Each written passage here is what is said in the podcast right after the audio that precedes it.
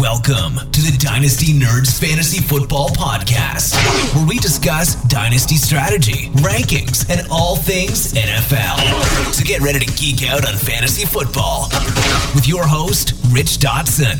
And welcome to the Dynasty Nerds Fantasy Football Podcast. I am your host, Rich Dotson. Here are my fellow nerds, Matt O'Hara Hey, hey. and Garrett Price. How's it going? It's going well. For some of us, it's not going so well if you're a Cam Akers owner because, well, he's not going to play in the 2021 season. As camps opened up today for a couple teams for the rookies, the carnage has already begun. Cam Akers lost for the year with a hmm. torn Achilles, which is not a good injury if uh, you're a running back. Not so great. No, it's it's brutal, and you. I know we're not the biggest Cam Akers fans in here necessarily. Uh, ADP va- values. Let's, let's, Right. let's make it right. And then didn't dislike Cam Akers Right. himself. Didn't like his but, ADP value. but anytime you see a young star with his future ahead of him, go go down with a devastating injury like this, like it it just sucks. It just sucks for the player, sucks for the fan base, it sucks for for fantasy football managers. It's like me asking Curly Sue to the the prom. Heartbroken. Not going anywhere. not going anywhere good. Um, so if you're Cam Akers owner, I don't well, even have anything to say there. Yeah, neither did I at the time. Just cry, just tears, no words tears. needed. Yeah. Thanks, Curly Sue. So sad. I don't think I've ever met a Curly Sue, but but then don't she think- sounds like she's pretty nice. I'd probably want to take her to prom. I don't know that I've met anyone named Curly. Period. Let alone was. I wasn't allowed to go to prom. Principal didn't like me. I think I've told this story in the podcast before.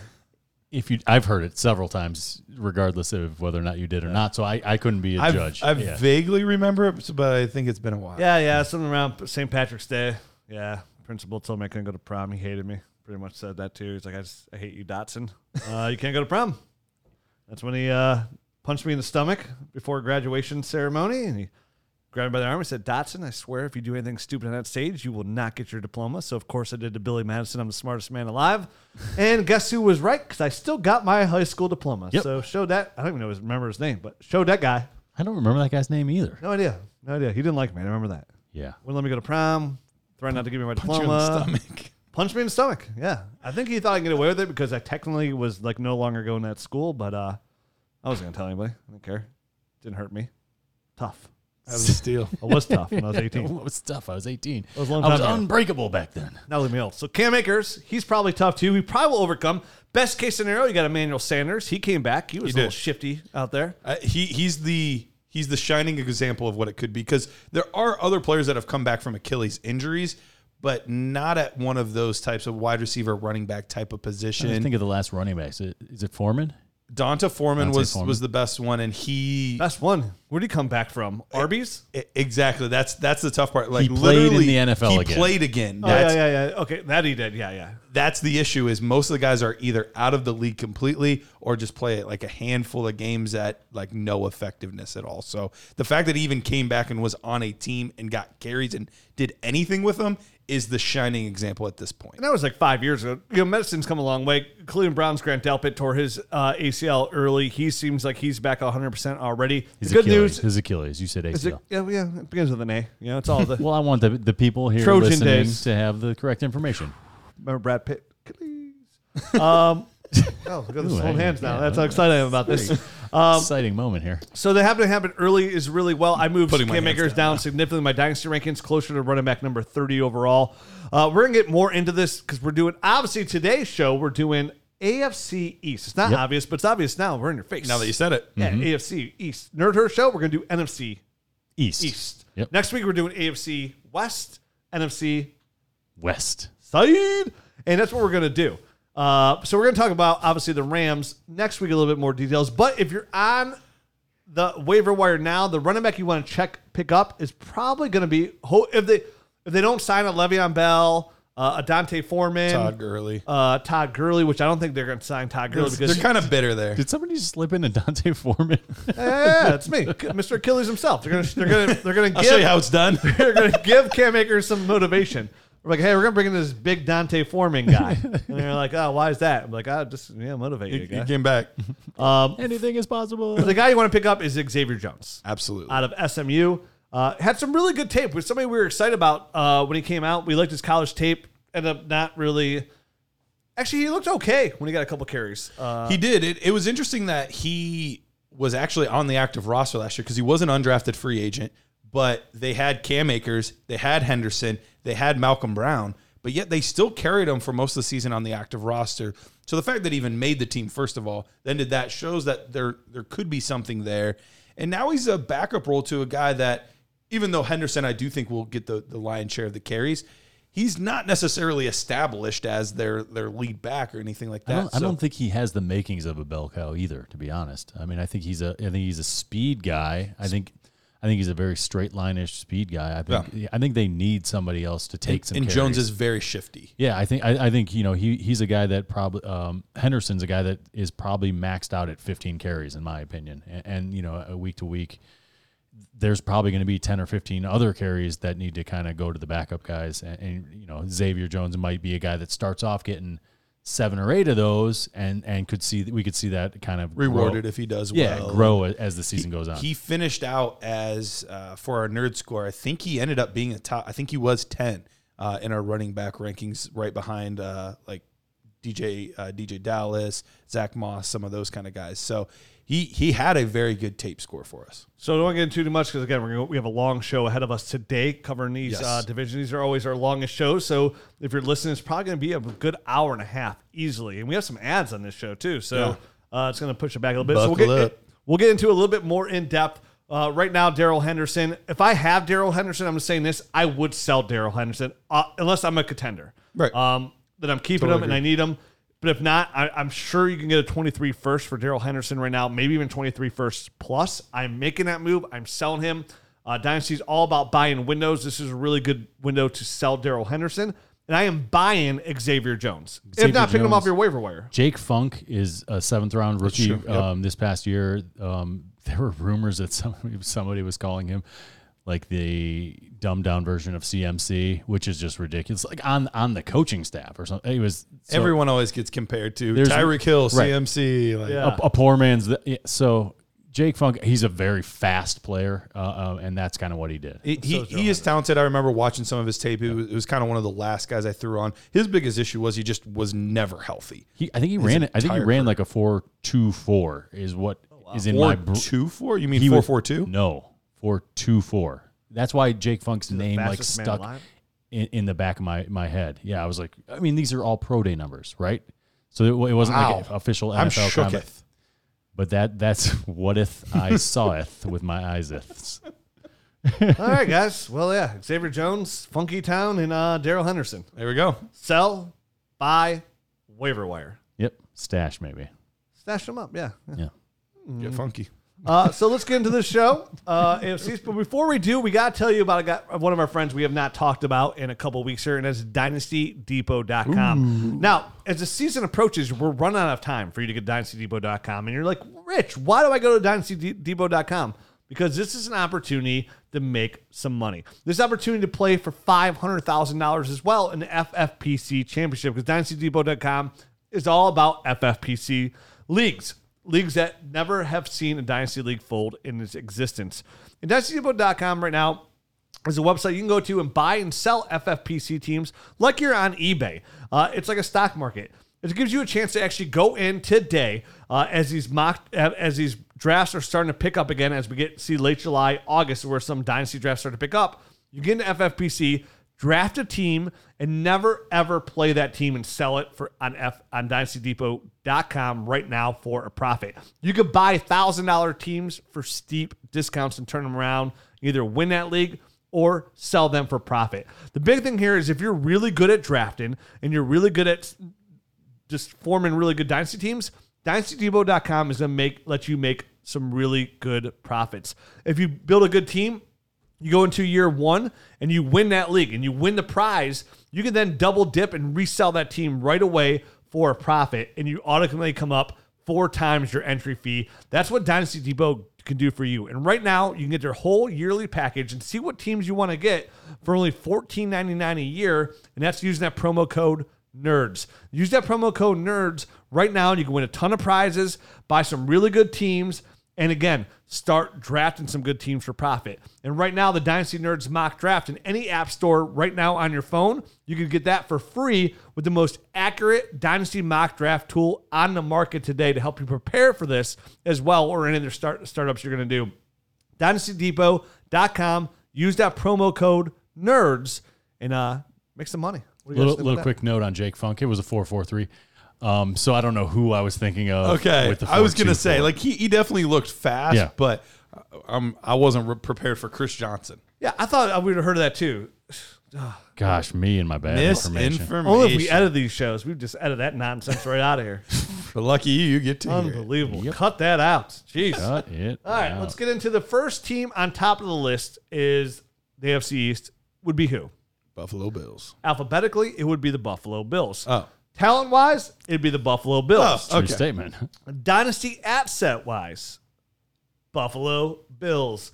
Now, the Buffalo Bills depth chart, courtesy of ourlads.com. So, of course, we want to thank ourlads.com for providing us these very uh, good depth charts, you know, but again, just temporary because the season hasn't started yet. But Buffalo Bills quarterback depth chart looking like this Josh Allen at quarterback, Mitch Trubisky behind him, and Jake Fromm.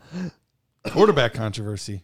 I almost lost my breath there. A little over Running back, we got Zach Moss, Devin Singletary, Matt Breida, who they just paid $1.1 million to, and Taiwan Jones at wide receiver. Stefon Diggs, one of the best dynasty assets out there today. Matt Yeah, O'Hara, Matt. Mm-hmm. Gabriel Davis, Cole Beasley, Emmanuel Sanders, who they also just signed and paid him $6 million. Isaiah Hodgins, Jake Kumerow, Duke Williams. At tight end, real skimpy, real skimpy. I mean, if we were going swimming, this would be a hot, it would be hot being this skimpy, but we're not. We're not. Dawson This is fantasy Knox. football. Yep. Tommy Sweeney, Jacob Hollister. Sweeney Todd. No, no, no. Tommy Sweeney. Oh, okay. Yeah, yeah, close though. Yeah, give it up there, giant up. So let's start. Out, let's just start right there at tight end. Super thin. I, I I still think there's a very good chance they end up with Zach Ertz. I think it's them or Indianapolis. But if not, they do have. They're giving Dawson Knox, the former third round pick, a lot of time here because they didn't do anything. Tommy Sweeney, Jacob Hollister, serviceable NFL tight ends, but not dynasty tight ends. And obviously, Dawson Knox has got to come in here. He's got to produce because he just can't catch the football. And we talked about him on one of our our sneaky kind of uh, buy low episodes. And right now, his best game came in the AFC Championship game against the Chiefs. He had six catches, 42 yards, and a touchdown. But and he actually scored a touchdown in both playoff games. But right now, he's just his hands have been a complete disaster. What do you think about Dawson Knox? Do you think he's just a, a, a tight end too? Which is, if you're a mid range tight end too, you might as well be a ghost. I mean, I think he has upside. Uh, uh, you know, obviously, we've mentioned it on the podcast before that th- he was late to the game as far as um, making the switch to tight end. Uh, was a quarterback that he played. Yep. Before that, yeah. Um, so I mean, I think he has some untapped potential, and he did go out in the offseason and work with a hand-eye coordination specialist in order to kind of clean up some of those hands issues. I, I mean, I think this is one of those. This is third year, and it's make or break for him. And, and they, they don't have a lot behind him. I think Jacob Hollister is the the next closest thing to a uh, fantasy producer uh, from the tight end position, and and I think if he falters, they'll bring him in because I think uh, Hollister, you know, he has a rapport going back to college with with um, Josh Allen, and he can catch passes. That's what he's good at. That's what he does. So he, he's not necessarily the best blocker, but he's a guy that can go out there and catch passes. which so, all that matters for fantasy football. yeah, so it, it this is the make or break, I think, uh, for Dawson Knox here with the Bills. What, what could help Dawson Knox would actually probably hurt the team overall, but there's a lot of questions about what could potentially happen with Cole Beasley. You know, he said that he could just walk away right now and be fine. There's a lot of controversy around him. and, and that and that's uh, to to go in a little deeper. That's all. It centers all around the, the protocols that for COVID. For he does COVID, he yep. does not want to get um, the vaccine, and he's basically you know I'm going to retire if they put up sanctions against players that do have COVID or, or that won't get the COVID vaccine. Exactly. And so if that does help happen, that doesn't help necessarily the team of the wide receiver core, but it would potentially give a slight boost to Dawson Knox uh, value at, at, for fantasy football because Stefon Diggs is going to get Stefon Diggs no matter what. But Sure. Gabe Davis and Emmanuel Sanders are probably going to be doing some more big things down the field. A lot of the underneath stuff was typically Cole Beasley. And so Dawson Knox could maybe steal some of those targets. I think that's best case scenario for him. But we're still we're still looking at a guy that's that's a dart throw. Yeah, and Cole Beasley, if he does not, if something happens with him here, it, it is a big loss for some pe- people because Cole Beasley last year was a championship caliber player, which is 82 uh, you know, receptions. yeah, I mean a wide receiver too, essentially, which is a championship caliber player. These are the perfect kind of players that you would want to target when you're making a championship cal- uh, a run. Players that you can get, they're going to give you wide receiver two numbers for a steep discount. You know, Cole Beasley could have been had for a third going into last season, and he would have helped you win a fantasy football championship. And right now, we don't know where it's going to go because if he does not make the team, 40%, 48% of the targets last year went to either Stefon Diggs or Cole Beasley. That's where Josh Allen was going. And Josh Allen, somebody who on first down, he would throw the football a ton. I mean, this is somebody who would come out and just get rid of the football um, right away. They threw a, a ton on first down, and they were the recipients. Obviously, Stefon Diggs, a wide receiver one, Cole Beasley, a wide receiver two. And then, like you mentioned, they signed Emmanuel Sanders, stretch the field. Gabe Davis, the big second year wide receiver. He can see a, a- an uptick there. But maybe Emmanuel Sanders can slide in that Cole Beasley role. Maybe he, could be end up being a sneaky wide receiver three. He could be. low end wide receiver two. I would lean towards wide receiver three at his age. I was gonna Look, say, that's where the traditionally- value might be. traditionally, I think Emmanuel Sanders worked down the field a little bit more. But now that he's getting older, he's coming off an Achilles. He might be able to slide right into a role where he's working the underneath. He's getting open on these short routes, uh, similar to a, a Cole Beasley. If they do end up trying to like move on from him, and there's there's rumors from one of the beat writers, I believe, said they could move on from him just so he's not a distraction. So it might not even be that he retires. They might just cut him if he threatens to retire. Sure. Um, and, and the the money lines up, they would save four million dollars against the cap if they did decide to move on from Cole Beasley. So it's not it's not something that's out of the realm of possibilities um, from a financial standpoint. So I guess we'll see how that one shakes out. I, I certainly think they have enough talent at the wide receiver position that if they decided to, they could. I don't think it would be a great move because I think Cole, I think Cole Beasley and, and Josh Allen have a good rapport. They do. Um, so I don't think that'd be the, the the smartest move from that standpoint. But if they just want to eliminate a distraction and kind of I don't know if he's become a cancer in the in the in the locker room or distraction in the locker room, saying you know like guys don't get vaccines and they really want guys to get vaccine. Well, I mean, who the heck knows, you know? So if they do end up moving on from Cole Beasley, it's probably a, for a bunch of reasons that that don't have to do with football. It's an interesting situation to monitor because this is a team that produced two high end wide receivers and look for them to do the same this year. Everything's still in place. You still got Brian Daboll there, who will be a head coach most likely in 2022. Mm-hmm. Like I mentioned, no team threw the ball more, even on first down, than the Buffalo Bills. Like literally no team. They threw on first down 62% of the time. This is a team like to like to throw the ball because Josh Allen took a massive step forward into this season. And we're talking about a guy in his first couple seasons, he was only completing 56% of his passes. Um, only, Da- it's Daboll and Ken Dorsey. Ken Dorsey, they they paid and, and kept around. That's his quarterback coach, and they're kind of grooming him, I think, to be the eventual offensive coordinator. super smart quarterback, had high success there uh, for for Miami. And you know, Josh Allen, after the first couple of years, completing fifty six percent of his passes, only threw for five thousand one hundred sixty three yards, thirty touchdowns in his first couple of years. Comes out last year and completes sixty nine point two percent of his passes. He threw for four thousand five hundred forty four yards and thirty seven touchdowns. I have never in my life seen a quarterback of somebody coming out that I was really worried about as a prospect. His arm was always one of the most beautiful things, but his accuracy was like somewhat Yeah. of an issue. Come out and put it together like he did. To take this massive leap forward, not only with his yards, with his touchdowns, but with his accuracy, almost at 70%. And he's basically everything you would have hoped Cam Newton could be. This big, strong, powerful guy who can rush for first downs, he can rush for touchdowns, but all of a sudden now he's being really accurate with the football with a cannon for an arm. I mean, there's a reason for me. I don't know where you guys stand about Josh Allen, but Josh Allen for me is my quarterback number two overall in Dynasty Fantasy Football. I cannot pass up his rushing ability because some of those rushing quarterbacks like Lamar Jackson, Kyler Murray, they don't have the frame to sustain that. You know, like as long as Cam Newton did, for example, where Cam Newton was a top six quarterback for six, seven years there.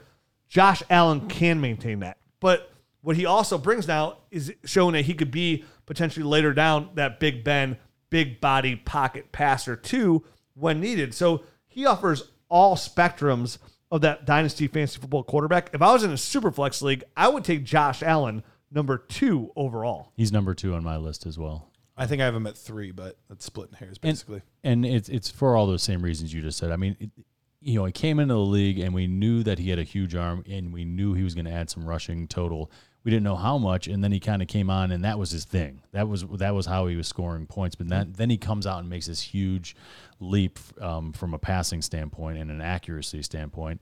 And there's and like you said, like you'd mentioned, he's got the frame. He has a frame that will hold up. He is 250 pounds. You know what I mean? And he's six foot four. He can he can take a beating and keep on going. I think as he as he continues to evolve, if he does want to have this, you know, almost 20 year, 15, 20 year career, he's going to probably have to run a little bit less and throw a little bit more. But his trajectory as far as you know the learning curve and how much he's improving in his passing, I think he can do that and still maintain a pretty high ceiling uh, from a fantasy perspective. And I and I think we can't overlook how much Stefon Diggs really helped him last year too, going from you know the the receivers that he had before Sure. to a legitimate bona fide wide receiver one, just adds so much more confidence for you as a passer, a guy that you're willing to take a chance on at mm-hmm. times where you know you might have held back before or the DB might have made a play because the receiver's not going up and getting the ball the same way. So I think Stefon Diggs changed the mentality a lot for Josh Allen as well. And and those two get to be I mean, Stefon Diggs is in his prime. Those two are going to get to be together for the next two, three, four seasons. And uh, I think we're going to see a lot of good fantasy football magic with that combo. He's in all this without a strong running game, which you know I expect to take a step forward this year. And he brings so much to the game. His his legs and his power bring so much to the game. He's the only quarterback to ever rush for seven touchdowns or more in his first cut three seasons in the league. Only quarterback to ever do that. I mean, Wow. he pounds it when it gets to the end zone. Like again, he's kind of like what we hate about like Cam Newton. It's like okay, you get inside the five, you have the, the running back in Carolina. Like Cam's gonna run it in. Oh, there's DeAngelo Williams. Cam's gonna run it in though. Mm-hmm. Same thing with Josh Allen. He's gonna he's gonna hurt the running back there because when you're inside the five, there's a high chance he's gonna take it in there for the touchdown. And at this point, none of the running backs have really established themselves as true bell cow, you know, good running backs in the league. It'll be interesting to see the split between Singletary and Moss this year, and and even maybe a little bit of a little bit of Matt Breida sprinkled in there here and there because he's got the speed that the other two don't have. But it's going to be really tough to trust any one of those three guys on a consistent basis this year. I would assume that Zach Moss is going to be the most consistent, but even there, you would be thrilled if he ended up being running back 24. I would be. I, I mean, as a person that has Zach Moss and got him, you know, last year in the I think late second, I, I would be super happy if if Zach Moss was uh, ended up anywhere and sniffing running back two numbers. Personally, Yeah. It, what sucks is that situation is it's going to be probably a, a three headed monster.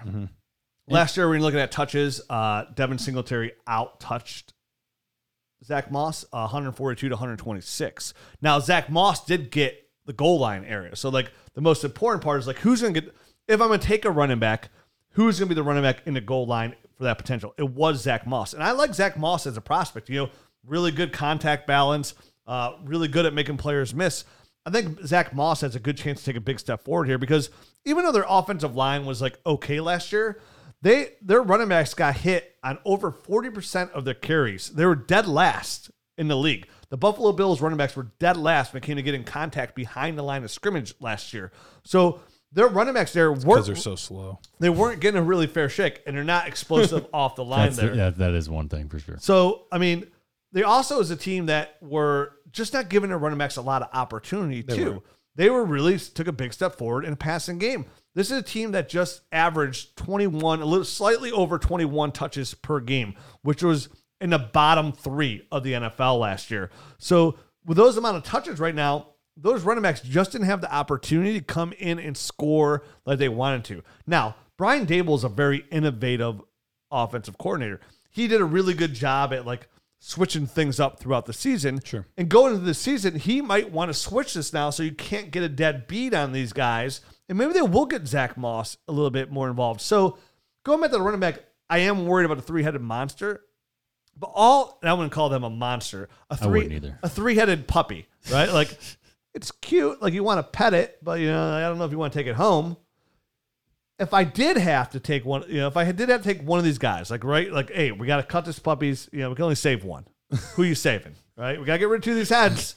I'm sorry. I know nobody. It's hey, tough decisions when you got puppies. Right? For me, it's Zach Moss. Bre- Breida is not Moss. even. He's not even guaranteed to be on this roster. The money says so. I mean, he's only he's getting paid like the league minimum basically. And there's One point one million. Yeah, he's not. Yeah, it, it's So it's Devin Singletary or Zach Moss. Devin Singletary outsnapped, outtouched last year. But uh, Zach Moss also missed three games, so that True. pl- plays into that. I would probably take Zach Moss barely. Uh, it is tempting in full point PPR leagues because I do think Devin Singletary will be the more active pass catching back. But at the end of the day, I, I just feel a little bit better about the overall volume that I believe Zach Moss will have. because they can produce there. Josh Allen helps. I mean, even though they were dead last in touches and they're really bad at getting tackled behind the line of scrimmage, as a group, they did average five yards per carry. I mean, they're a top 13 uh, when it came to actually yards per carry once per they game. get rolling, man. Once they get rolling, I, I think there's a strong likelihood, though, that the leading rusher in 2022 is probably not on this team. Most likely. most likely, unless Zach Moss establishes himself, I I think think he would he- have to take. I think he would have to take a big step forward because I think you he's look the only that- one that could. You look at that offense, especially if they end up getting a guy like Zach Ertz. That's that's the only hole. Then uh, their their line's pretty solid overall. Good receiver, good quarterback. Like it, it's really just can we get a running back so we don't have to have Josh Allen plunging in at the goal line. it, it it's the best gamble you can make. Now, it all depends where you're getting your information from. Like, what's the value on Zach Moss? Like, if you're a big fan of Michelle and Kate, uh, the Ball Blast, our friends, the Ball Yeah. Blast girls at Ball Blast, um, the Ball Blast podcast is another uh, great podcast as well that does Dynasty Yep, and do a great full job. If you are a big fan of them, then Zach Moss is like And all be all. end all be all. You know what I mean? Like that it's they think he's the second coming of uh I don't know. I don't want to put words in their mouth, but they love Zach Moss. So the price is going to be more Thurman valuable there. Thomas, Thurman Thomas, another my. Buffalo Nice. Bills running back. You know, Thurman Thomas and Barry Sanders were on the same roster. Yeah, isn't That's that crazy? Isn't that insane? Yep. That's insane. I mean, you have Thurman Thomas. Thurman Thomas goes to Bill Bills, and then Barry Sanders comes out and has literally the greatest college football year in the history of college football. My favorite running back of all time, Barry Sanders, the best. He's amazing. Yeah. So what would you pay? Would you? So if you had to buy Zach Moss, right? Like I came to you, I'm like, dude, you got to buy Zach Moss. What's the most you're paying for Zach Moss? You don't have a choice. you have to, sir. You sir. have to. I'm like Liam Neeson, and I'm like, listen, I've got a very I don't know where you are, set of skills. but if you don't have Zach Moss by the time I find you, I'm gonna take these skills. and I'm gonna pay the bills. Wow. Oh, look at me! I'm an amateur rap artist all of a sudden. Look at you. Oh, look at me, hip hop anonymous. If you put that kind of amazing, What would you pay? Would you uh, would you pay if you're a contender? You're a little thin at running back. You had Cam Akers, now you don't. Abracadabra. Abracadabra. Orlando. Orlando. I, the most I would pay was a second. I wouldn't pay any more. No. No, Yeah, that's what I was thinking too. Like a late second. that would be it. That's all yeah, I can I, do. I would have to be confident that my I was giving my pick and I'm a mm-hmm. true contender Okay. because I'm not I'm not giving anything in the top 15 or so. I'd have, yeah, I'm the same way. I'd pay anywhere from pick two eight to two twelve. I have no problem paying for Zach Moss and go for that upside because all running backs are in a hashtag two to three year window. All of them. We did a show if you want to look it up last year on odds of being a running back one more than once. We don't have the statistics right in front of us, but it was like what seventeen percent. It was something real ridiculous. It, it maybe a touch twenty, but it was it was it was not much. And then odds to be a running back one more than two years, it dropped all the way down to like six percent. Yeah, you're like in- it you're just in the got single worse. Yep. and worse. So the odds of you being a running back for three years is literally out of all the running backs, slim to none. Like literally slim to none. That's why we always use that in the Dynasty Nerds show and website hashtag two to three year window. It has to refer to the running backs because no matter what you think of these players, that's what you're going to get. A, a- a guy as good as Saquon Barkley, he's only had one running back one season essentially, like where he was just dynamite. Right. Um, so the guys are hard to come by as it is. Let them come, let them go. Shall we move on? Let's do it. Let's do it. The Miami Dolphins, Hey. located, guess where? Uh, South Beach. Yes, Florida? Yes, Miami, Georgia. Quarterbacks: Tua Tagovailoa, Jacoby Brissett. No more Ryan Fitzpatrick to come here and look all awesome. He's on Washington now. We're going to talk about him next show. Um, locked in as the guy. Running back, Myles Gaskin, Malcolm Brown, Gerrid Doaks, Patrick Laird.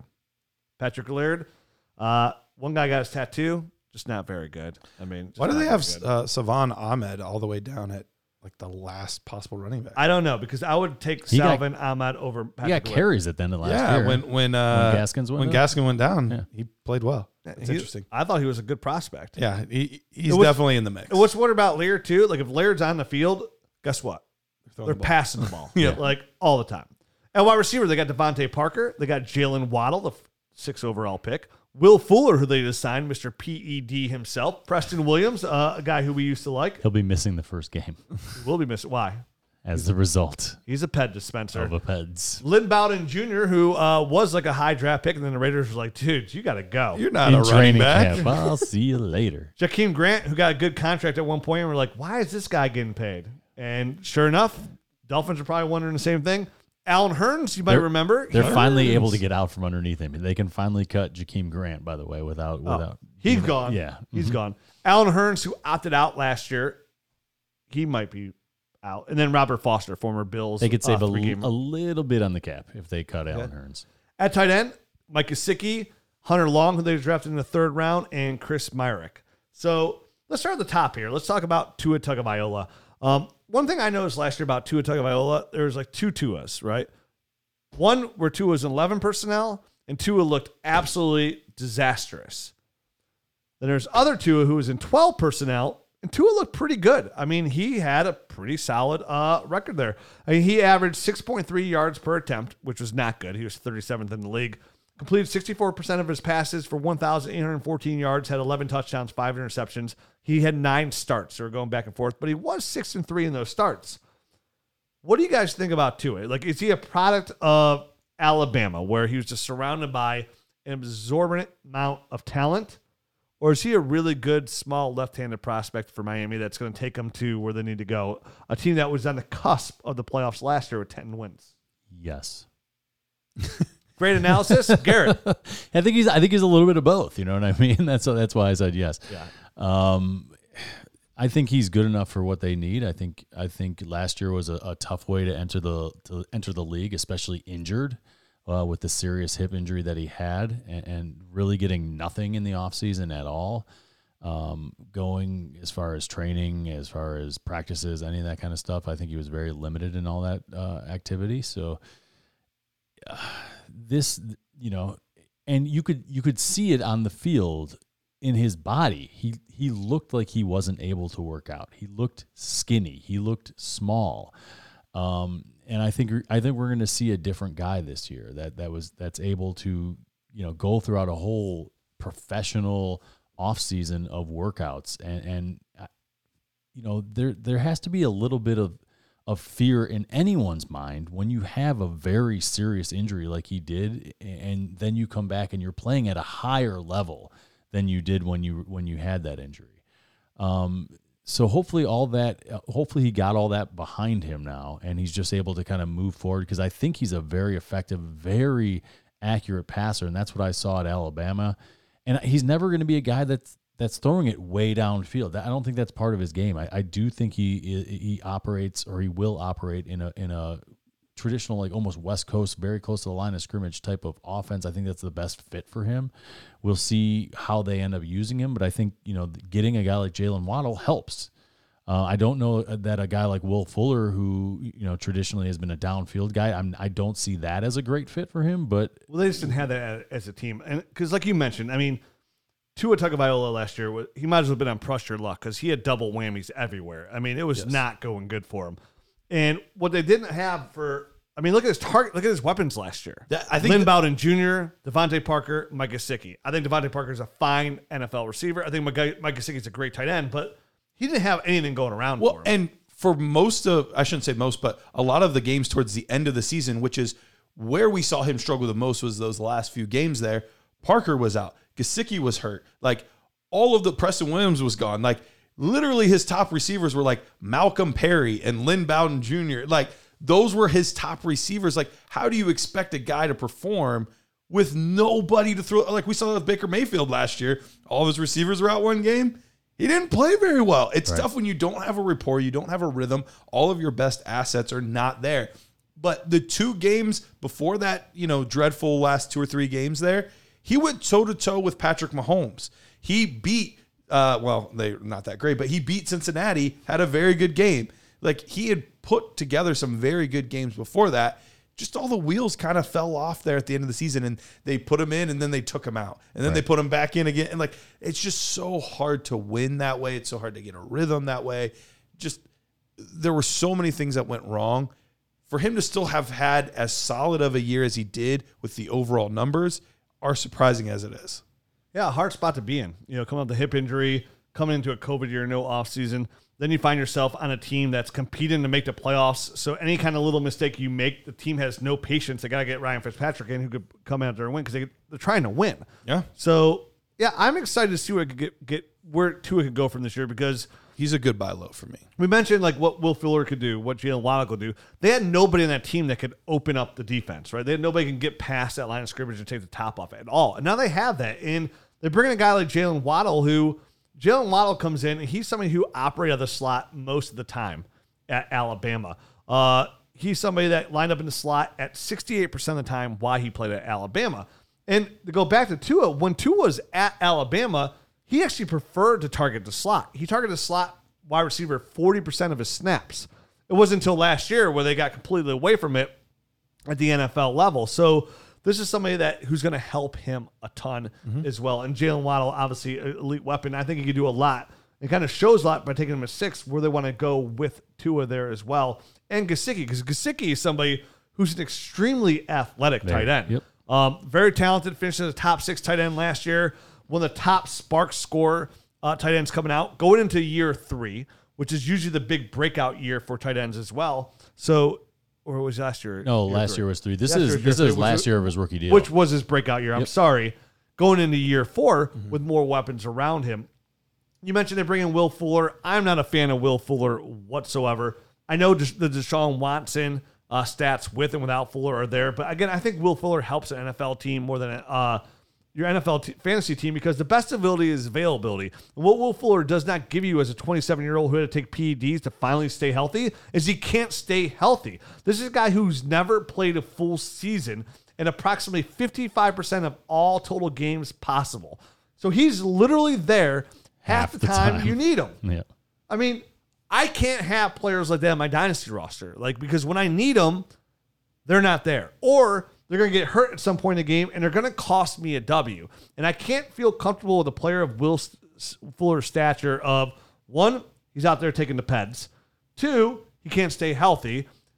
And he's a big play receiver. Now, who now they have Jaylen Waddle, DeVante Parker, and Gesicki out there. Like, he's an asset for me that I've been saying for every single year. Anytime Will Fuller comes out and has a couple of good games on this podcast, we've said a hundred times: Sell, sell, sell, sell, sell, sell, sell. Yep.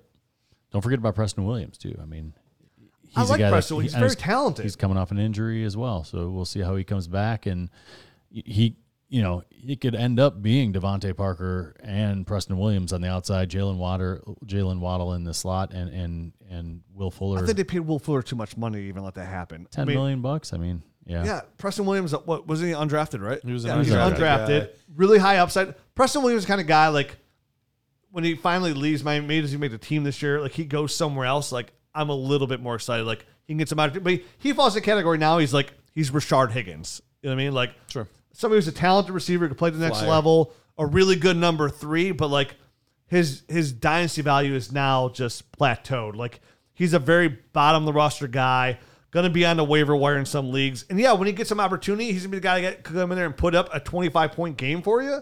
But you just never know when that's gonna come. But I do like the player. I just think his dynasty value is literally falling out, and I don't see it coming back up. The tide is gone. How, do, how are we feeling about these running backs? Because Gaskin, even going into week one, we had no clue that he was going to be the starter uh, last year. We we all thought it was going to be Matt Breida, and then all of a sudden, whoop, Myles Gaskin's the guy, and and he had a really good season.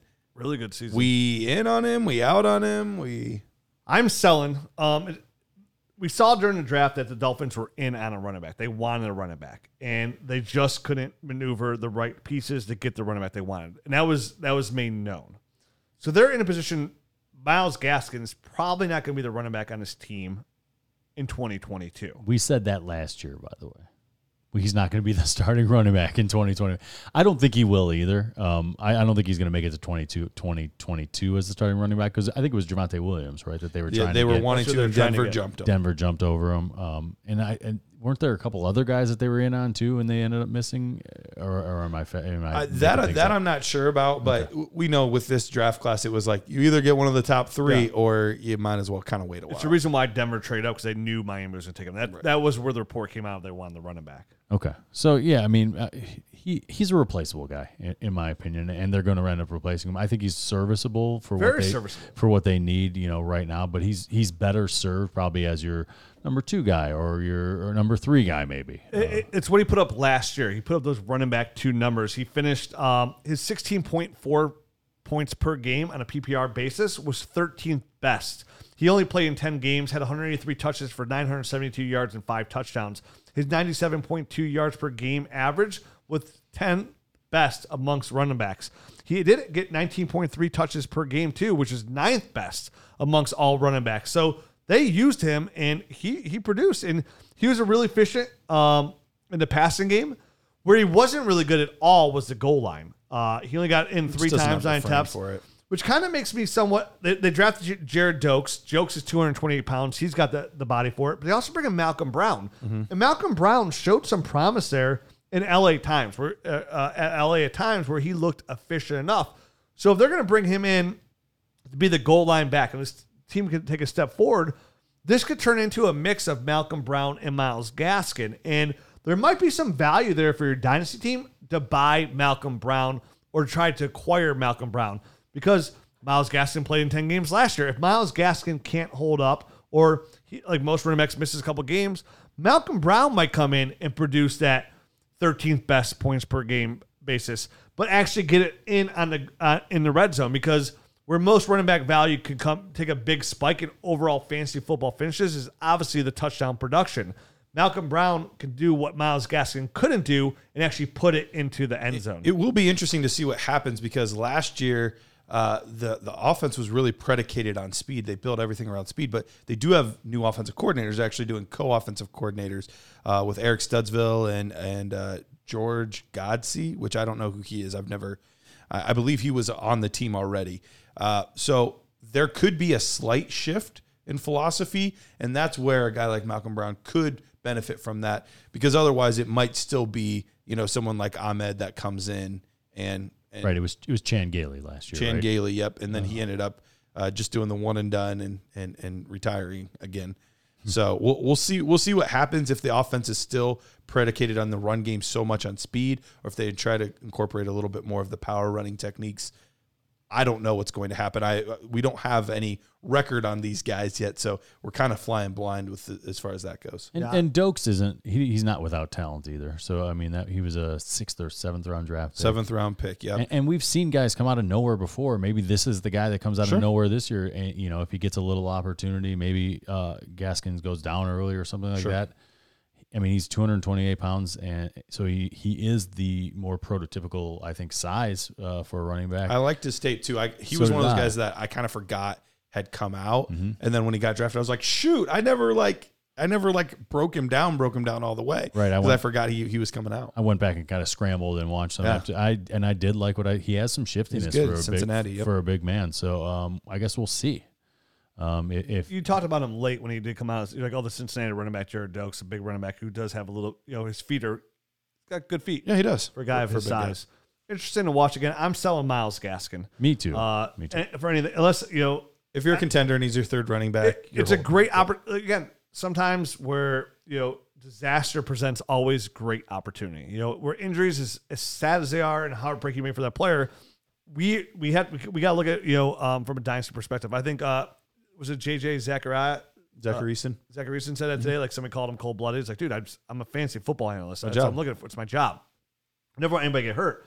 But when that happens, you know, we're playing Dynasty. This isn't even a redraft. We have to find opportunities and windows. Dynasty is a game of windows. When these opportunities open and when they close to buy players or, on the other hand, sell players. Right now, I mean, it might be a good opportunity to sell Myles Gaskin. You approach this player, you use these stats, you show where he finished last year, where he averaged per game. Maybe you can get a 2023 first for Myles Gaskin. You know, maybe you can get a player. Maybe there's a young player that a rookie this year that was drafted that you want for Myles Gaskin. You know, again, not every league, but it can work out that way for a team that thought they were a contender. Other players on the Dolphins, who do you guys like? Uh, obviously, Mike Gesicki is a, is a good name here amongst tight ends who had a top six finish. Where do you view Mike Gesicki amongst dynasty value when it comes to tight ends? So obviously, we have we have tier one: Travis Kelce, uh, Darren Waller, Kyle Pitts. Uh, that's probably a pretty clear tight end one right now amongst dynasty analysts and uh, players. Tier two: Mark Andrews, uh, TJ Hockenson. T.J. Hockenson, Dallas Goedert. Dallas Goedert. Where does Mike Gesicki fall in that room? Because to me, he's he's he's he's at the door That's- of that window. That's where he is. He's he's right below. He's in he's in the third tier. I think with a a this could be the year where he goes up into that tier. He's got he definitely has the potential. Um, he has the upside to get there with his athleticism, and it's just a matter. 26 years yeah, old? It's Yeah, just a matter of putting it all together and, and getting it. Um, I think finally a cohesive kind of vision. I think it's nice that they finally have a quarterback um, that they're kind of committing to long term. And, and unfortunately for him, it's in the last year of his deal. So I mean, right Yeah. now it's like Those are easiest deals to get done now. tight ends. I feel like they are pretty easy. I mean, you're giving a tight end ten million dollars a year, and they're happy. Like it's Yep. the easiest deal to get done in my eyes. The, the the difficult part for him is going to be the fact that they did add a lot more talent at the wide receiver position. So there's going to be a lot of targets going there. And then they did add a Hunter Long. And even though I'm not the biggest fan of Hunter Long, you know, we've we did see like Cleveland's a great example where you have a, a, a good tight end, but when there's that second tight end there too, that does eat into a little bit of the target share. So I think we could have potentially seen his ceiling at tight end six. I say, I, disagree. I, I I think the fact that Tua strives so much in twelve personnel Sure. that they're going to have to go back there because they're going to have to work with him. They're going to get, get back in there, so they're going to have to go. I think if they were smart, you know, I think they would go back to that and use that more, which is going to benefit a guy. But that's like not how they just built the team. They just built it investing a bunch of wide receivers. I understand as well that what they want to do here. For me, I if I had out of that, out of that group we just talked about, I don't think there's another tight end out there right now that I would want over Mike Gesicki in a startup draft. I mean, and you're talking Hunter Henrys. You're talking, Oh, and, and yep. you know Hunter Henry and Over. J- Jana- uh, John Smith, Jonnu over. Smith are- We're I- talking I about think- them next. I- I think that the tough part is like I just don't know how his ceiling gets any higher than, than what it is right I don't. now. I don't. Okay, one, I don't need it to be higher, but there's no reason he can't be Robert Tonyan and finish at tight end four, right? Like, Sure, Just- but he doesn't have Aaron Rodgers. and it, I understand that. I but how it gets higher is, you know, Will Fuller's used as a guy that just goes long, and they don't throw to him all that much. You know, Mm-hmm. you know, he's on the field, but he's not doing much. And then DeVante Parker, you know, who knows? Maybe he does fade back a little. He's only had one, DeVante Parker had the one good year. I mean, it's not like he's been amazing or anything like that. They can get out from underneath his contract at the af- after this season and and save money against the cap. So you know that's kind of the road for him to get relevant. I think is to become one of these top two guys in the offense, and it's him, and then it's Jaylen Waddle, and then it's everyone else, and that's I. I just that's don't the see. route. I just don't see a world where he passes T.J. Hockenson. I don't see a world where he passes Mark Andrews. I don't see a world where But- he like passes. But he any doesn't these have to because as, as, as it goes on, Travis Kelce falls off. He's 31. Darren Waller's 28. I mean, like, he doesn't have to. And to have a tight end that's going to put up his numbers right around that five, six overall, that holds a lot of value. And he could have a very similar path to like someone like a Zach Ertz.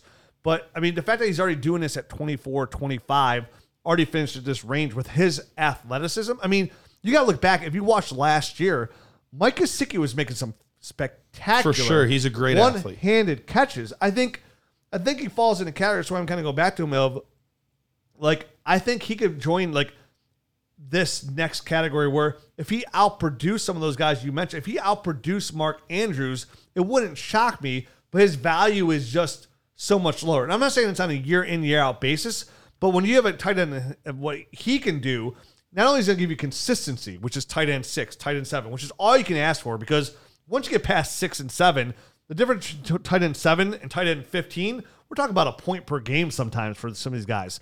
But if Mike Gesicki gives some of that value of year in, year out, he's at least top six. And sometimes he finishes because of injury. So out, you know, whether injury or whatnot, or his touchdowns get a bump, he finishes tight end three or four a year here and there. I think there's tremendous value there. And right now, if he does take another year here where he finishes in that, category, I if a Robert Tonyan does the same thing, that price goes ways up. Robert Tonyan's 28, Mike Gesicki's 25. To get that young of a player with that athleticism and those hand skills, who was a great prospect coming out of Penn State, to me, falls back to my, my saying of always. What seems like an overpay today will be an underpay tomorrow. And I don't even think what you're giving up for Mike Gesicki is even an overpay because I feel like most people that have Mike Gesicki on their roster is their tight end too. Because they had to go into this past season not knowing what they got. The league I mentioned where I gave up a first round pick for Dallas Goedert, my tight end one going into the season was Mike Gesicki. I was a championship caliber team. I wasn't willing to risk that going into the season. Now I sit here with Dallas Goedert and Mike Gesicki. So the best Right. thing that happened to my team here, 'cause I also have Robert Tonyan on that team, is Mike Gesicki does take that step forward. Now I have Dallas Goedert and Gesicki, and I can now move one of those guys. But the difference for me though is I would value him higher than most. So Gotcha. I Do- think for most people like you, you how you feel, you could buy Mike Gesicki from you. Yeah, you probably could. You probably could. Uh, the two players that I think would be interesting as to who you would want more, uh, Noah Fant. Okay, Would you would you want him over Gesicki or no? I think I think Gesicki Cole is, Kmet's the other one. So those are the two. I- okay. I'll take him over Cole Kmet. I'll tell you, he's way more athletic than Cole Kmet. Yeah. so I'll take him over Cole Kmet. Take him over Um, Cole. and the reason I would, I would say they're equal. Noah Fant. The one Yeah, thing worse about Noah, Noah Fant Fant's- is Noah Fant's hands are worse. He has he has a much higher drop rate, and Noah Fant's got Courtland Sutton and Jerry Jeudy and Javonte Williams. You know what I mean? Like he's he's got way more talented players around him. Mm-hmm. So where I think, like Matt said, they can get out from DeVante Parker, which what they're making him. I easily see a, s- a situation here where Mike Gesicki becomes that George Kittle kind of targeted player. You know what I mean? Like I and if you think that, there. then that makes sense as to why you. You know, fans talented. He's the higher draft pick, but Mike Gesicki was a second round draft pick. Like he was, he was a highly dra- highly drafted player. There's a lot of st- things that go to Mike Gesicki's background that are just being shoved aside, uh, s- shoved aside. But all we do in this community as fantasy players talk about is how long it takes for Titans to develop. He did exactly what he was supposed to. In the third year, which is a year we always talk about, Right. he, He took a massive step forward. Um, and, yeah, and, and and to piggyback on the DeVante Parker stuff, he he's in the he's in the he's the third he's the third highest uh, cap hit of anyone, and right now they only have five million dollars worth of space underneath the cap, and they're twenty six, and they're not operating with a bunch of dead money or anything like that, so. They don't have a ton of room to, I think, grow and kind of expand this roster, and it, it's it's Lots rel- of, they have lots of draft capital too, which is more reason to get rid of some of these veterans too, because they have Exactly. a lot of draft picks coming in. So in order to free up space, obviously the cap is going to go up. Um, we don't know exactly how much, so that'll give some relief. Uh, but if if they get in a bind in any fashion and want to sign somebody in free agency or anything like that, they might have to make a tough decision and get rid of DeVante Parker. Um, so just for just for the record, he finished last year as tight end seven, and the difference between him at tight end seven and Jonnu Smith at tight end sixteen was a 19 point total for the season. 19 point total. Yeah. So That I makes mean, sense. I mean that, that that's how the tight end market is. But maybe maybe this is the year that he And, and I think separates that's the difference. I'm not sure that he's going to break into that, and if you guys think he will, then I think he has the athleticism too. How about that? He has a, he has, but not, not only does he have the athlet- athleticism, he can run, he runs pretty decent routes and he's got really good hands. So like everything I saw like Gesicki Sure. last year, like I enjoyed. And like you mentioned before, he got, he got banged up last year He did. Yeah, he missed a um, game or two They have a lot of people around him. At the end of the year, he was really banged up. So I, I'm saying I would, I would recommend to our audience go out and buy Mike Okay. Gesicki. And I think the price tag is absolutely where it needs to be that you'll be very happy that you did three years from now for what you paid. It, it would seem like you gave up nothing.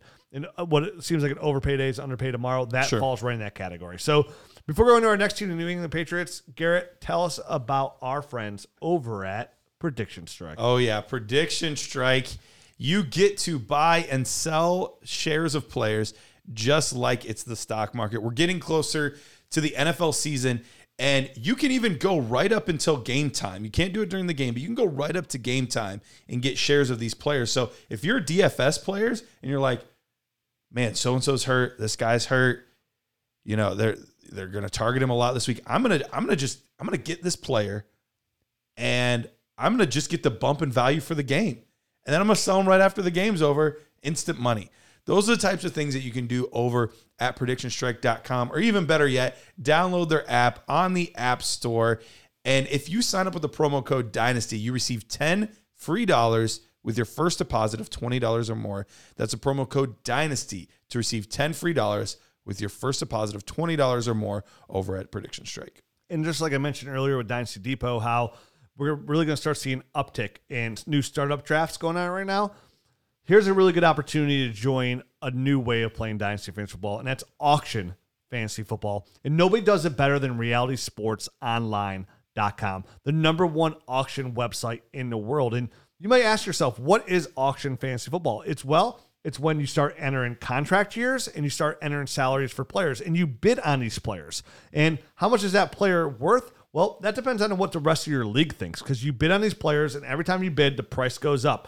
How many years you're going to have them for? How many? How many? How much are you going to pay them? You know, our friend John Bosch loves auction leagues. It's the only way he'll play. Essentially, he's a great person to follow on Twitter to find out. You know more into dynasty leagues as well. And Reality Sports Online is going to give you that opportunity to be an NFL owner. It's going to give you that realistic opportunity to actually own an NFL franchise because they have free agency, multi-year contracts, rookie drafts, trades, franchise tags first round options, salary cap functionality, and so much more. And I know it sounds complicated, but it's not once you get into realitysportsonline.com. And right now, you can test out your general manager skills for free in their mock free agency auction, which I highly recommend to everybody.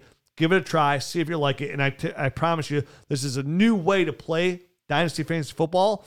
And just, we all like to expand it, right? That's why Superflex grew so much. Yep. It's a new way to play it. New little right- wrinkle. They have a really good opportunity for our listeners right now by using a promo code NERDS. You get 10% off of your team or your entire league today. That's right, 10% off with the promo code NERDS. Fantasy just got real at realitysportsonline.com. So now let's get into one of the most ugly situations we've ever seen. Like, this is so bad. Like, if this was a blind date, I would just turn around. Like, it's, just, it's that bad. And I know it might sound shallow, but hey, I'm me. You're you. Call me names. I don't care. I don't care. This is this is hideous. It's not. It's. It's I know not. it's I know it's not all about looks. It's not always all about people. looks. Like I'm very shallow. I'm very shallow. It's not always all about. When you're as ugly as I am, you got you got to do something. And what is that thing that you do? I ain't drafted any of these guys. Nope. They're bad, man. so really bad. Let's go through the depth chart. Right, quarterback Cam Newton, Mac Jones, their first round pick, Brian Hoyer, and they got still got Jarrett Stidham there. All this is irrelevant because they just drafted Mac Jones i- i- with their first round pick. Cam Newton's gonna be the starter to start the season. At some point, if he can't hold down the fort, Mac Jones is come into And he's had shoulder issues. You know, if he can't, if, if for whatever reason some something like that pro- crops up again, it's it's going to be Mac. Yeah. Running backs, Damien Harris, James White, they brought back, Sony Michel, and they also drafted in the fourth round, Rhamondre Stevenson. Wide receiver, Nelson Agholor, who they signed for two years for $22 million, which was kind of a shock to a lot of people. Jakobi Meyers, a hot name in the Dynasty community right now. Yeah, but Kendrick Bourne, a very good possession receiver, and N'Keal Harry, who wants to leave, but he See can't because he can't get open. And then at tight end, Jonnu Smith, Hunter Henry, Dalton Keene, Devin Asiasi. Let's start there. This team came out and spent more money than anybody else. I know J- John Glosser wrote a really good. We have all these teams too. Uh, If you're looking for our uh, a different perspective on these team breakdowns, go to dynastynerds.com. All our writers have done team breakdowns, IDP breakdowns, and regular breakdowns. And John Glosser at Glosser13 broke down the Patriots. And he mentioned they led NFL in free agency spending with two hundred and ninety-one million five hundred thirty-one thousand dollars, according to Spotrac, and that's a ton of money. And it went all over the place. Like I mentioned, Nelson Agholor got twenty-two million for two years, and of course they go out they signed Jonnu Smith at tight end, and we're all like, finally, Bill Belichick's got his tight end, dynasty value through the roof. Woo! And then a day later or two days later, the very next day. it was the very next day. They signed one of the top rated dynasty rookie wide, or not rookie wide receivers, wide rec- tight ends out there in Hunter Henry. Yep. Flabbergasted. Mm-hmm. Flabbergasted. And this is after they traded up twice to draft two tight ends and Dalton Keene and Devin Asiasi. And Asiasi in uh uh is in Spanish, doesn't mean so so. It means so so. Uh, sorry, Devin. Asiasi. Uh, see, see. It means so so. A little so so. That might even be generous. Yeah, look, I'm, I'm ugly and bilingual. Look at me. Look, at at me. you, Rich. So the guy they signed both these guys, and the way I look at it is, there's no way Hunter Henry signs there if Bill didn't present him like, hey, I know we signed This Johnny. is how we're gonna use you. Yeah. You're gonna get this amount of yeah, so yeah, they signed Nelson Remember Agholor. Gronk and Hernandez. yeah. Yeah, exactly. This is why people talk about Jakobi Meyers. If somebody offered me right now, I'm like, hey, dude, I've got this delicious sandwich right here, and you can have it for Jakobi Meyers. Before they can even like, before they can even finish their sentence, I would already have a bite out of that sandwich. It's my sandwich. You know what I mean? mine. You can have it's Jacoby. mine. Kendrick Bourne, a very nice possession receiver, Matt. I know you're a big Kendrick Bourne fan. Give me a break. I don't like this guy. Guy loves them. Loves them. Kendrick Bourne. Every time Kendrick walk, walks by, he's like, "Can you need a back massage?" loves Kendrick Bourne. Mentioned him one time on the podcast as a guy on the roster for San Francisco, and all of a all it sudden, takes. I like him. Biggest fan. Uh, not, not just a roster. He's like, I kind of like Daniel for some upside. No, It was like three years ago. yeah, but I don't think I did. hey, I got a brain. Uh-huh, I can remember you some do have a stuff. Not just a hat rack, my I, friend. got, I can remember some stuff here. So that's what like I think we were talking about Dante Pettis, but then we were talking about other guys on the roster that had Funny more thing is- upside. Oh, that's everybody And I was like, yeah, No, who who was the who was the white Bourne. who was the white receiver on the team that you actually oh, liked? Oh man, Kendrick Bourne. no, he was not. No, there was another guy that he actually did like. Bo- Boone or something. No, I can't Wasn't remember his name. Pettis. I can't remember his name. I'm gonna I'm gonna find it. Find it. Deep Find deep it. deep study right now. You guys keep talking. So so obviously this offense is going to go through Jonnu Smith and Hunter Henry. Trent, Trent, Trent. Dilfer. Ah, Uh, Go ahead. Oh, you're on the right track though. I feel it. What, so what do, where do we value Jonnu Smith and Hunter Henry? Because to me, this hurts it hurts both. of both. them. Yeah, Even though Hernandez and Gronk both had success. I was with Tom Brady. yeah, they had Tom Brady. Look at Cam Newton. Mac Jones is most, most highly efficient uh, Mac completion Jones. percentage uh, quarterbacks out there. The guy gets it done in short and intermediate. Like he gets a really good fit. fit. Mac Jones fits what, what they, like on paper what they want to do. He does. No, I, I think I think he's a better I Trent would- Taylor. Trent Taylor. I had Trent. That was the guy you actually did like. Yes. Uh, he just likes TDs. T T's. TT. Yeah. Trent Okay. Go on. Um. Uh. Yeah. Hunter Henry, John Smith.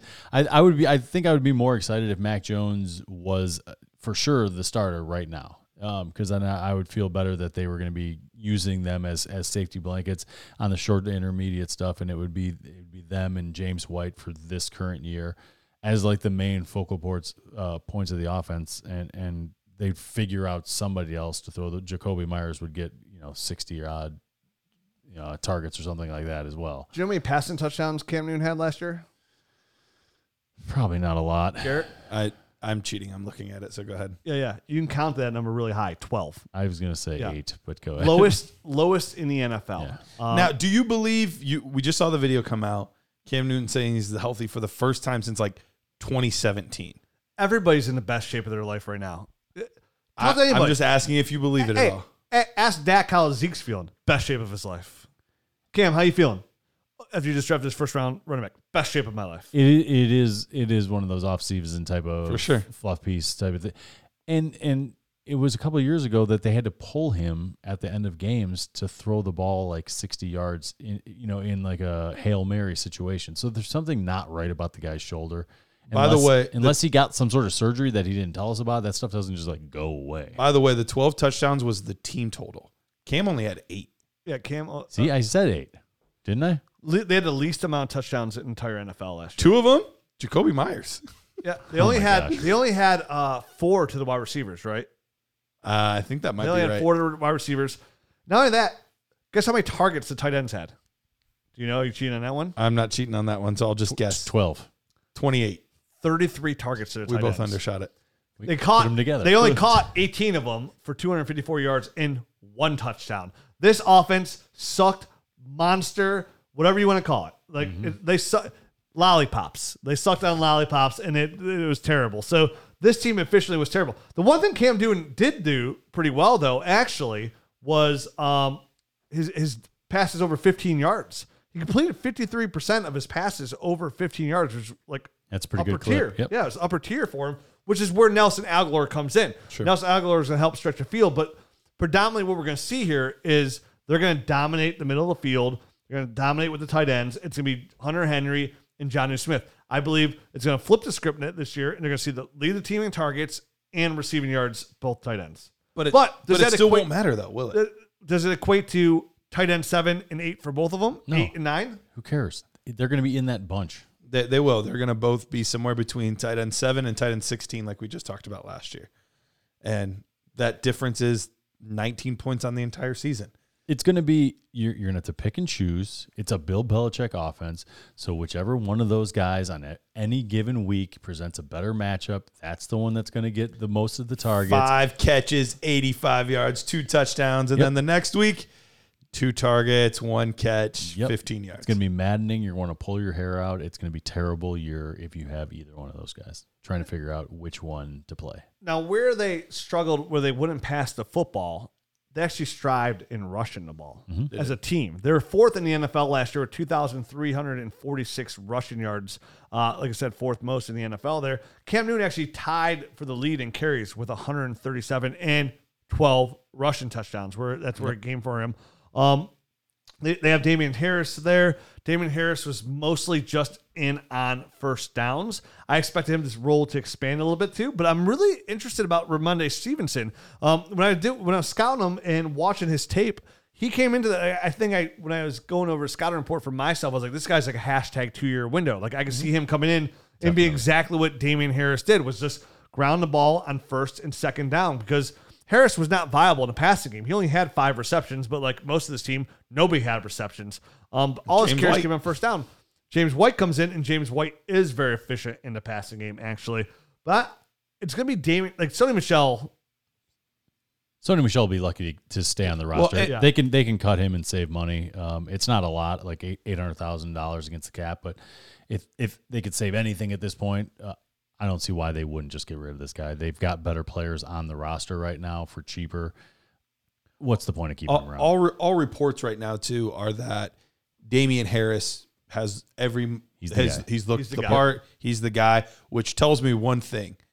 After he has a good game week one, I am absolutely looking to flip him. Even though I think he is a fine player, we have yet to see in however long Bill Belichick has been there a consistent running back week in and week out. We just haven't seen it, and I don't think Harris is special enough to break that mold. So it could be him. It could be a James White week. It could be a Stevenson week. It could be Brandon Bolden could come out of retirement for all I know. Like, Brandon Bolden's on the team. is he still on the team? Yeah, he he opted out last year, so his his He's contract told this year, buddy. Well, he didn't then- retire. He's back. Well, then perfect. The, the only high end running back we saw of New England recently is Garrett Blunt, and that's because he scored double digit touchdowns. I mean, even they drafted He had Lawrence what, Maroney. 17 or 18? It was a 18. Yeah. ridiculous Yep. amount. Which Put him in, like running back one category, just on touchdowns is where he was there. I mean, the last big hope was they had Sony Michel, who, who we loved coming out of college, and obviously his knee, his injury uh, derailed him. It was a fantastic college running back. That's why he was drafted in the first round because he was a fantastic college running back. Then before that, they drafted Lawrence Maroney high. Didn't pan out. Besides these guys, their number one success outside of that LeGarrette Blunt year was James White. And, you know, John, John Glosser wrote on here too. This was a guy, White has been targeted at least 54 times in six straight seasons. So in a PPR league, James White might be the best value. For me, obviously, you said Damien Harris has a clear path to number one. I'm selling after week one 100%. And I, I, I think the gamble here for upside, Damien Harris, he's going to cost you a little bit more. But I think the cheapest gamble here is Rhamondre Stevenson. Right, because I think Rhamondre Stevenson actually catches the ball a little bit better uh, than than Damien Harrison does. So if he could if he could latch onto that role, I mean, this is the last year of James White's contract. I know we had mentioned. Uh, oh God, I wanted to say J.J. Abrams, uh, J.J. Uh, the, the Taylor? s- Taylor, thank you. Oh, very yeah, much. yeah. J.J. Taylor as a guy that could succeed succeed uh, James White, uh, but maybe maybe it is Rhamondre Stevens uh, Stevenson in this kind of hybrid role where he's a bigger back that comes in and does like goal line stuff, but can also swing out and catch passes out of the backfield. Fourth round, they took him. Yeah, so- Yeah, I, I don't think he's the most natural catcher of the football, but I mean they could they could definitely use him in that in that way if they wanted to. But I mean at that point you're basically talking about a borderline three down back. If if you're going to give him the goal line and the the pass catching, which are the two most valuable pieces in fantasy football, I mean he becomes an, an amazing value if that actually does transpire. And I think he's. I think for the price, the best bang your, for your buck is Stevenson. Um, Hope for the upside. you know, they have Sony Michel. Obviously, he's washed. They have Damon Harris who they like. They re-signed James White, but they still draft a running back in the fourth round. I know the fourth round's not a great place to be for a fantasy football running back, but it's still the fourth round. You know what I mean? It. So to me, I think there's opportunity there for Belichick to get Stevenson in because we like to. See, we we do notice him a lot. He'll. All it takes is a couple wrong things you do, and he's pulling you in. And he's giving somebody else an opportunity. If you're not getting it done, he will go through his running backs. So to me, I my favorite guy to have on this roster, obviously Damien Harris is a clear choice. Sure. But if I'm looking for, For any price. kind of like opportunity for like cheap, long, not long term, but hashtag two year window, I'm going Rhamondre Stevenson. All right, that's enough on the Patriots. Let's go to the Jets. It was ugly. Let's go to the Jets. Uh, depth chart QB, Zach Wilson, James Morgan, Mike White. Running back, Michael Carter, La'Mical Perine, Ty Johnson, Tevin Coleman. Wide receiver, Corey Davis, Elijah Moore, Keelan Cole, Denzel Mims, Jamison Crowder. At tight end, Chris Herndon, Ryan Griffin, Tyler Kloss, Tyler Kroft. Um, ugly at tight end. Chris Herndon's shown some upside, but he's just never really get it done. Let's start at the let's start at the top. Z- Zach Wilson. No clear cut, going to be the starter week one. absolutely. There's nobody else there on that depth chart. yep. Second overall pick, ahead of guys like Justin Fields, ahead of Mac Jones, ahead of Trey Lance. This is a quarterback I that going into it, you guys didn't have him high as I have. I had him, as far as I know, in the dynasty community, I had Zach Wilson higher than anybody else. Um, I didn't see anybody else that had Zach Wilson as their number two quarterback. Yeah, it's been mostly either Lance or Fields. I might, I, I might have saw a couple people here and there, but you had Zach Wilson as your number two quarterback. Do I not exist on this podcast? Am I not? Did you have him at two? Yeah. I don't remember that either. Yeah. Did you really? Yeah. Oh, I thought you had Justin Fields as your number two. Oh. I definitely did. Yeah, he just- did. Oh, and I like Justin Fields a lot. Well, you, I, and a couple others. I think I saw a couple of them. Like, Do I not exist? I didn't know he had number two. I didn't either. I It's mean, all we right. just stopped- You talk so much, you just don't even listen. you don't pay I'm a- any attention to me. I really like Zach Wilson. I think he's a very talented quarterback. I think he's a little bit athletic. I love the way he gets the ball out. I love the way he can get out at any different angle. Um, I said it reminded me of a little bit more athletic Baker Mayfield, who Yeah, definitely. who, who obviously I Accur- mean, the accuracy, the, the Loves ability it, to Do we like him? throw it to different arm angles, everything. Back Uh, rub, uh, back yep. rub. Yep. hmm yeah, All that stuff. All Great the- stuff. and he's accurate. And he's accurate. And you got to love the offense that he's going into as well. I mean, this was Yep. one of these. Uh, obviously, they, they brought all the offense over from uh, Shanahan uh, style offense from San Francisco um, when Robert Saleh came over. Mike LaFleur's the offensive coordinator, and and I think I think he's going to do great stuff. I think it's going to be a, a you know a quick uh, a quick short type of uh, passing game, which is going to suit his his skill set. I think to perfection. I think he can get the ball out. Real, I mean, he's got a, a, a lightning fast uh, uh, release, and he's he's deadly accurate. And you know, obviously the the Elijah Moore pick was one of my favorite picks in the whole entire draft. I love that guy. Um, so he's going to be a huge help, I think, right out the gate um, for a young quarterback. And you know, we we we're probably going to talk about the tight ends here in a little bit. I think they're leaving a little bit uh, to to be desired. Sure. Um, A lot of it to be desired. I mean, talk about another situation where Zach Ertz could potentially get traded. that We didn't even talk about. I mean, the Jets, if they want to take this offense to another level, that, that's another team you could possibly probably go to just because. you kind of glossed over it. Chris Herndon is probably the highest upside guy, but he, he's reportedly struggling with the offense and having a hard time picking it up. I'm, I'm. We've talked about him for two years, a couple of years now. I'm done. He's Griffin was actually two seasons ago. He actually put together a nice season and ended up getting a contract, contract, yeah. Right. because of that. With a new quarterback, if Herndon doesn't produce, like he could end up being a sneaky value guy that, like, you know, every year we have those guys. Like, how did he end up as, as a tight Yeah. end one? Like, he could easily end up being one of those guys just move, because of who he's good hands, with. really, really tall, really tall. Yeah. Um, yeah, Griffin, he was he interested me like right when he signed that contract. I picked him up like he was in a waiver in every league. I picked him up, and I've been monitoring him. He hasn't done anything since that contract. No, and, and he Right. probably still won't. It's a it's a new regime. It's a new everything. But over Chris Herndon, I'll take him. uh, it's about the same at this point. Tyler point. Kroft, he's terrible. Yeah, but overall, I Is like. Tyler? oh, sorry, is it Tyler Kroft, uh, the golfers, uh, Palmer's grandson? No. Who was that? Um, he played for the Bills. I can't remember his name right now. off oh, of my head. Zach Ertz. Go on. No, uh, but I, but overall, he had a I- heart issue and had to, I think, retire. I, I I love how this team is being built. Uh, they have the two big offensive linemen in, in Becton and uh, and Morgan Moses Mo- Moss Mose. What is it? Whatever it is. Um, It's getting late here in the studio. It is. It's it's midnight here. So, uh, but a, a lot of young, talented receivers, and then you have this very intelligent head coach in Robert Saleh, Lafleur with the bloodlines at offensive coordinator. Like, it's a it's a really good unit they're building. So, quickly going back to to Zach Wilson, even though I wasn't as high on him as I was Lance and, and Justin Fields is my number two quarterback. You couldn't have asked for much more on a rebuild than than what he's getting. Yeah, and I like what they. I, I've already liked what they put around him. Obviously, the running back situation we'll talk here in a minute, but let's go to the receivers. You mentioned Elijah Moore, one of our favorite prospects coming out here, So good. and then to hear the news that he is dominating at OTAs already, and that nobody can cover him on defense. We talked about earlier about how I love to make a move where you know if he was a high second round pick, but I give him a first round pick, uh, or I give him a first round grade. I love to go trade for those guys right away. I did it with Elijah Moore. Uh, every league I didn't get Elijah Moore in that he went the second round, I offered my first and second round pick the following year. It actually went through for one league, so I was ecstatic about it. I think Elijah Moore is the number one receiver on this roster. I know Corey Davis made uh, some good change here, and I like Corey Davis. He was a fantastic prospect coming out too. Finally stepped up last year. Right.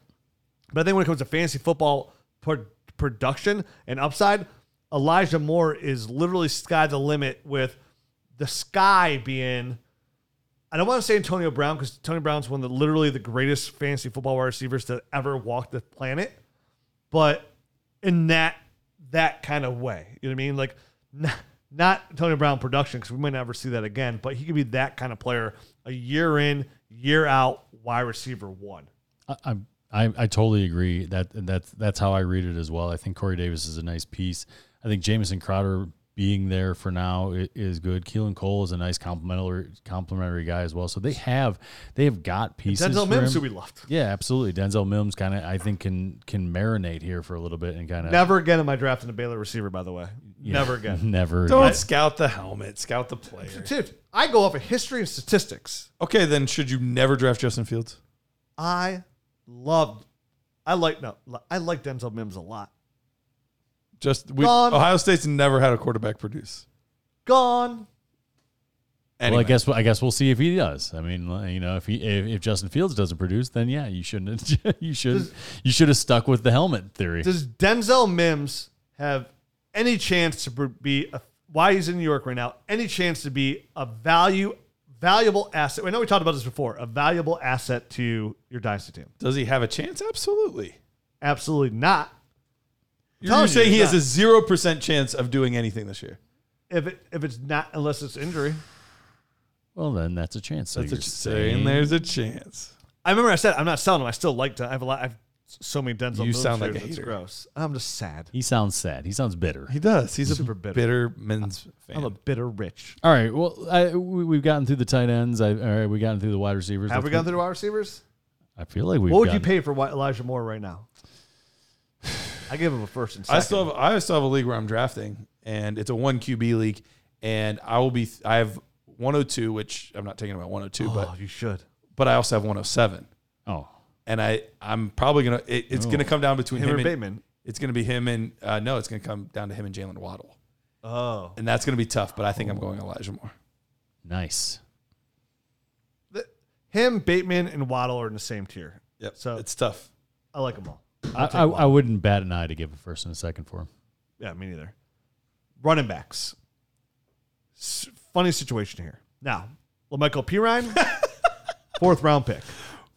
Michael Carter, fourth round pick. Ty Johnson, powerful guy, kind of looked good at times, right? He did. Tevin Coleman, the most familiar with the offense, but has been a giant turd ferg since Leading the days when he was competing with Devonta Freeman. to He- be he's running working off veteran minimum, easily cuttable salary. Just to let you know.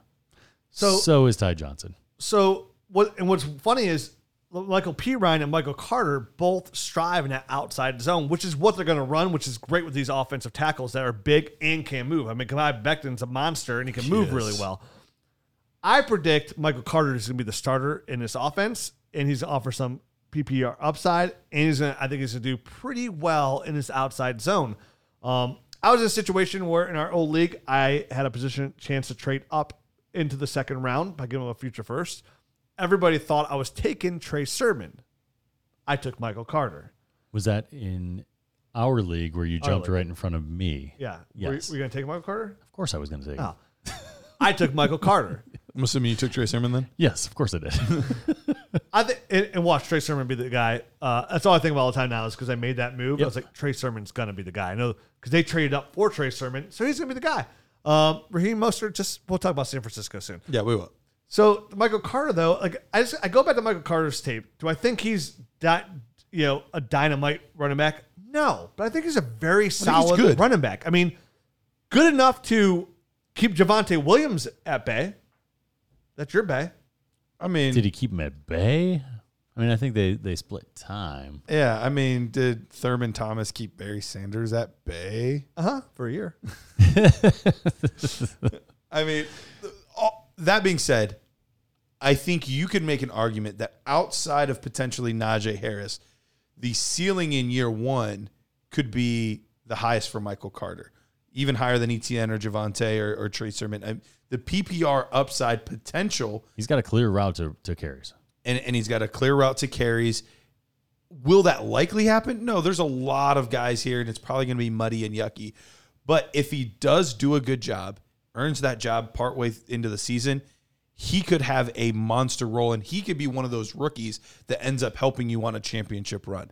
I'm not saying it will happen. I'm not even saying necessarily that it is the most likely scenario, but the ceiling is absolutely there in year one for Michael Carter. And he's got a clear path those PPR running back points as well. So now he- he's in a unique role to be the man as the starter, but he's also in a position to catch the football. I mean, Michael Perine's not a. gr- I mean, he's okay at catching the football. And he and he was drafted by a different regime, he was. which it, it, was a Does different it was matter. a different coaching staff. That that kind of stuff does matter. I know they're both fourth round draft picks, and I'm sure once they get to camp, if if La'Mical Perine is the better running back, he'll get carries.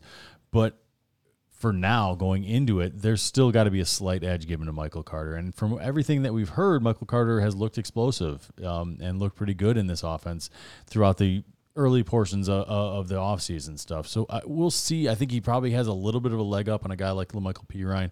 Obviously, um, Tevin Coleman has probably a, a, a knowledge leg up on all these guys. Um, just just being familiar with the whole Kyle Shanahan offense and how like Mike LaFleur runs th- runs things, um, but but bottom line is I, they drafted Michael Carter. I think they're going to want to get him on the field at some point. And as a contender, um, as a contender that wanted, I had Joe Mixon and Saquon Barkley as my running backs, and I also have Melvin Gordon. But for a legit contender that, as not like a fake, like an, I think I could win the league this year. I wanted that one more running back for security because Sure. I came in second place last year, and it's because I didn't have Joe Mixon and Saquon Barkley. They were my starting running backs. I lost them both Sure. for the whole year, and I still came in second place because my team's really strong. I want a guy who offered really good upside. With Trey Sermon there and Michael Carter, I knew that was an opportunity to get one of those guys. And with all my Debbie guys, and you know, you and Jared tell me this running back class is so weak next year.